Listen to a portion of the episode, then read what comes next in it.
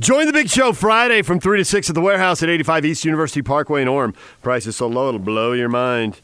Kurt Kragthorpe, Salt Lake Tribune, joining us, covering the University of Utah until the day after the Alamo Bowl and then hanging up the notepad.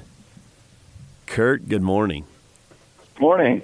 Before we talk Utes, and I do want to talk Utes and Alamo Bowl, have you thought about this or have you talked to people, you know, maybe somebody like Dick Rosetta, who you worked with for a long time, has been retired for a while? I'm assuming that when you retire, there's going to be, you know, a couple days after it feels like a weekend, a week after it feels like, you know, you've taken a vacation and you probably take seven or 10 day vacations, you know, throughout your career. At what point does it really feel like you're retired? Yeah, it's interesting. First of all, I thought that my appearance on Talking Sports Sunday night would get me some job offers.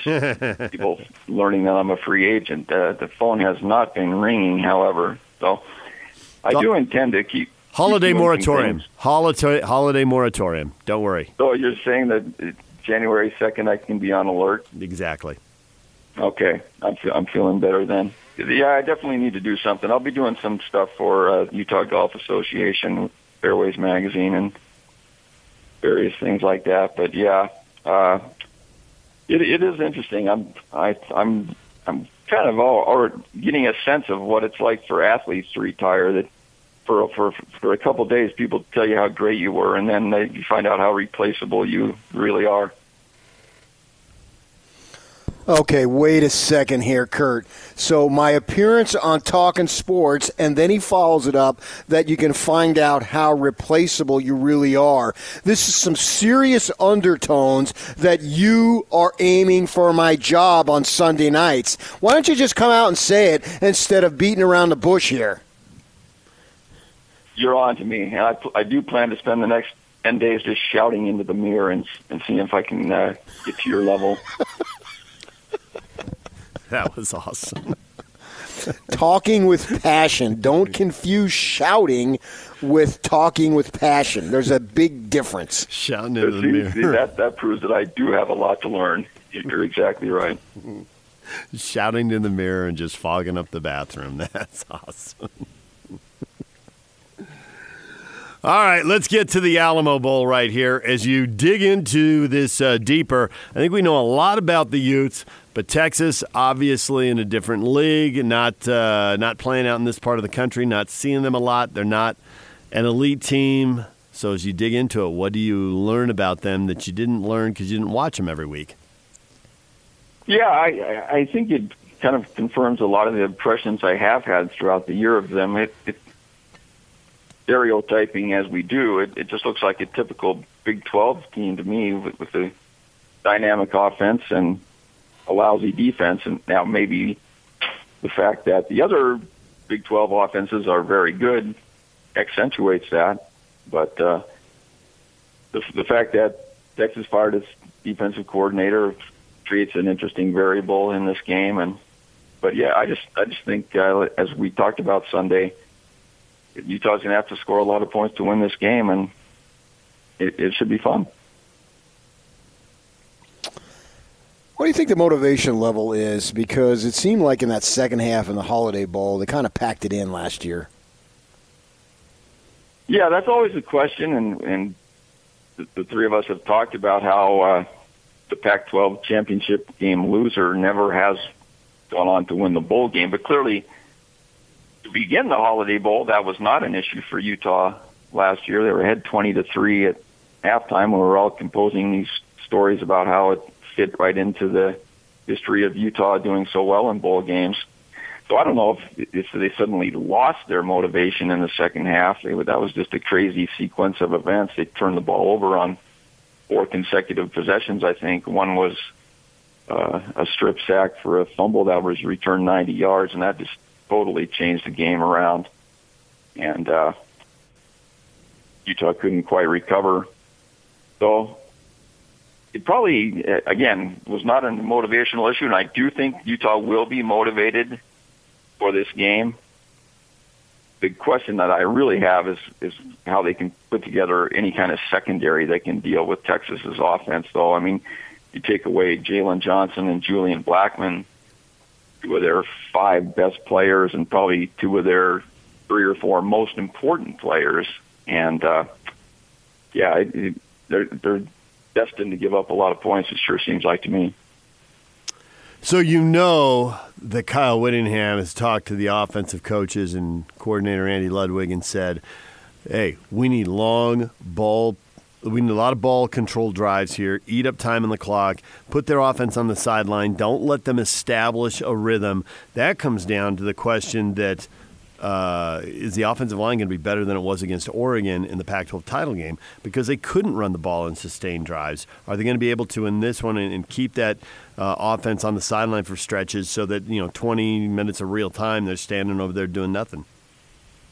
Yeah, that is a big question, and and certainly one of my long held theories is football is not like golf. It's not just how you play. The other team has something to do with it. And, and I, I knew going into the offense title game that Oregon's defense was better than we might have been giving it credit for, particularly up front. And, and yeah, to your point, Utah's offensive line did not play well, as was evidenced on the very first drive when they couldn't get third and one or fourth and one that even was a bit of a season long problem, as successful as they were offensively overall.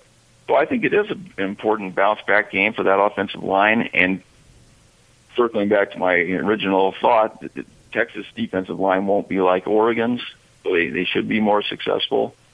And uh, and I think that Zach Moss goes into this game with a legitimate chance to get the 161 yards he needs for the single season rushing record, which is about the only one he doesn't own as he exits.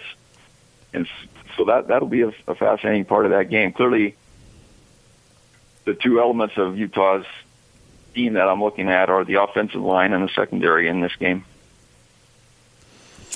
This is an impossible question to answer, but as you reflect upon 30 plus years, what are some of the best memories you take from it?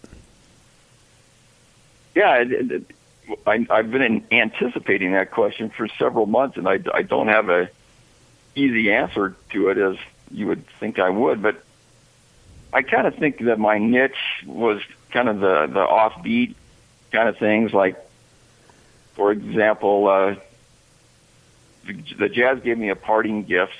I, I assume they're actually waving Jeff Green, and uh, he wore number 22, and I was the curator of the curse of number 22 for these 41 years of the Jazz being in Utah, going back to players who have won that worn that number like John Drew and Gary Scurry and Curtis Borchardt, and whose careers did not end well here. So uh, that's one more. But yeah, that's that's just a way of answering that question. I I kind of prided myself on thinking of things that other people didn't think of. Now, sometimes I was too far off the track and uh, didn't do the, the stick to the stay inside the box uh, enough. But uh, stuff like that was always fun. And, and I think about like when Utah played in the Sugar Bowl against Alabama. I drove over from New Orleans to the town of Eutaw, Alabama, spelled U E U T A W.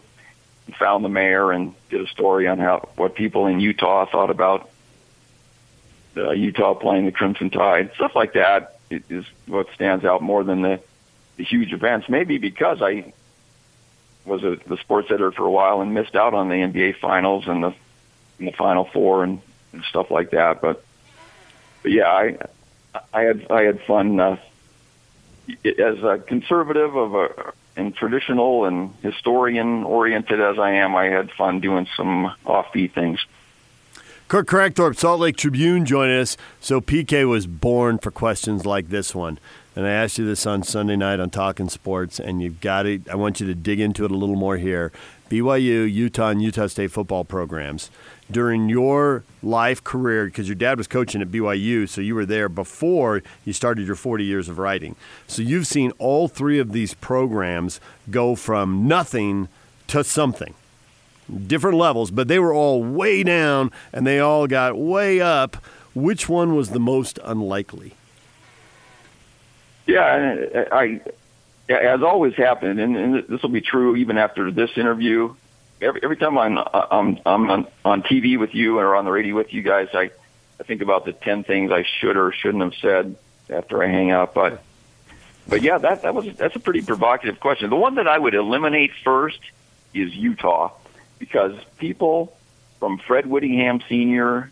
to Ron McBride to, to others observers over the years have always said that Utah football was a sleeping giant, and uh, and when Kyle Whittingham had the choice between BYU and Utah for a head coaching job, he remembered what his late father had said about Utah being a potential gold mine. So, so I think that's the least surprising, just based on what people always thought Utah someday would be capable of. The BYU thing is is probably more underappreciated now that I look back on it. I mean, you think about the fact that before LaVell Edwards took over, Utah's record against BYU was something like 37 5 and 4 and then he did what he did. I mean not just in the rivalry but obviously in in building something of a national brand. So so given the the fact that that all that happened basically 40 years ago t- kind of tends to devalue it. And uh and there's a generation of BYU fans who think they've always been good or or should always be good. And so so the more I thought about that question, I, I I'm tending to swing back to BYU, but the more recent phenomenon, and I actually when I returned to writing after being the sports editor, I, I covered Utah State in the early 2000s when I think I think one season was independent and one season was in the Sun Belt. And at that time, I just remember thinking this is just totally hopeless. They they can never uh, compete with with anybody, much less BYU and Utah. And for the and they kind of got a break in that, and they were able to get into the WAC in, in those last couple of years when when Boise left and and they had a great opportunity and and had that great season in 2012. But uh, but again, I did not see that coming at all. I thought they should probably think about dropping down to the Big Sky, the FCS level, and and do it that way. So for them to become a, a legitimate contender in the Mountain West is something I certainly never saw coming. Now, you've survived and thrived, and you go out to a degree on top in the newspaper business. As you look ahead, what do you anticipate for the newspaper business? Yeah, I, I, I'll speak to the overall thing. I, I just think it's it's harder for newspapers to have a distinguishable voice in the marketplace. Uh, even even if you have a, brand name like the Salt Lake Tribune, it's, it's still hard to you rise above all the ways that there are to get information. So I I do wonder about that. I do think the Salt Lake Tribune's strategy of becoming a nonprofit organization is really clever and creative and, and has a chance to succeed and maybe help prop up the whole industry for a while. And I think about this the young talent that's in that newsroom, not just in sports but throughout. It's really remarkable. The people that are still coming into the business without knowing what the future is going to look like. So I'm really hopeful for them, but it's always going to be difficult for newspapers to to have the niche they always enjoyed. And uh, in that sense, I'm I'm lucky I've made it this long, or was born when I did, to have the opportunity to do it as long as I did. So apparently, you're going to go into retirement and try to get one of the toughest tickets there is. It's one thing, you know. I mean, the Lakers play 40 games a year, right? The Patriots play eight with playoff home games, usually nine or 10 home games a year. But you're going to go to Germany to see a play that is produced once a decade for 350 plus years. That's that's got to be a tough ticket. Yeah, l- luckily uh, they uh, it stretches over months and months. So they they put it on every night. But but yeah, it's it, it's a pretty expensive proposition. So uh, yeah, everyone expects me to, to jump on a cruise ship uh, January 2nd, but I still have to save up for that uh, Germany experience in July. Well, good luck with retirement and all the traveling, and uh, hopefully we'll still stay in touch as you write uh, part time and stay on the local sports scene. Thanks a lot, Kurt. No, I appreciate you guys very much. Thank you, and Merry Christmas. Kurt Kragthorpe, Salt Lake Tribune.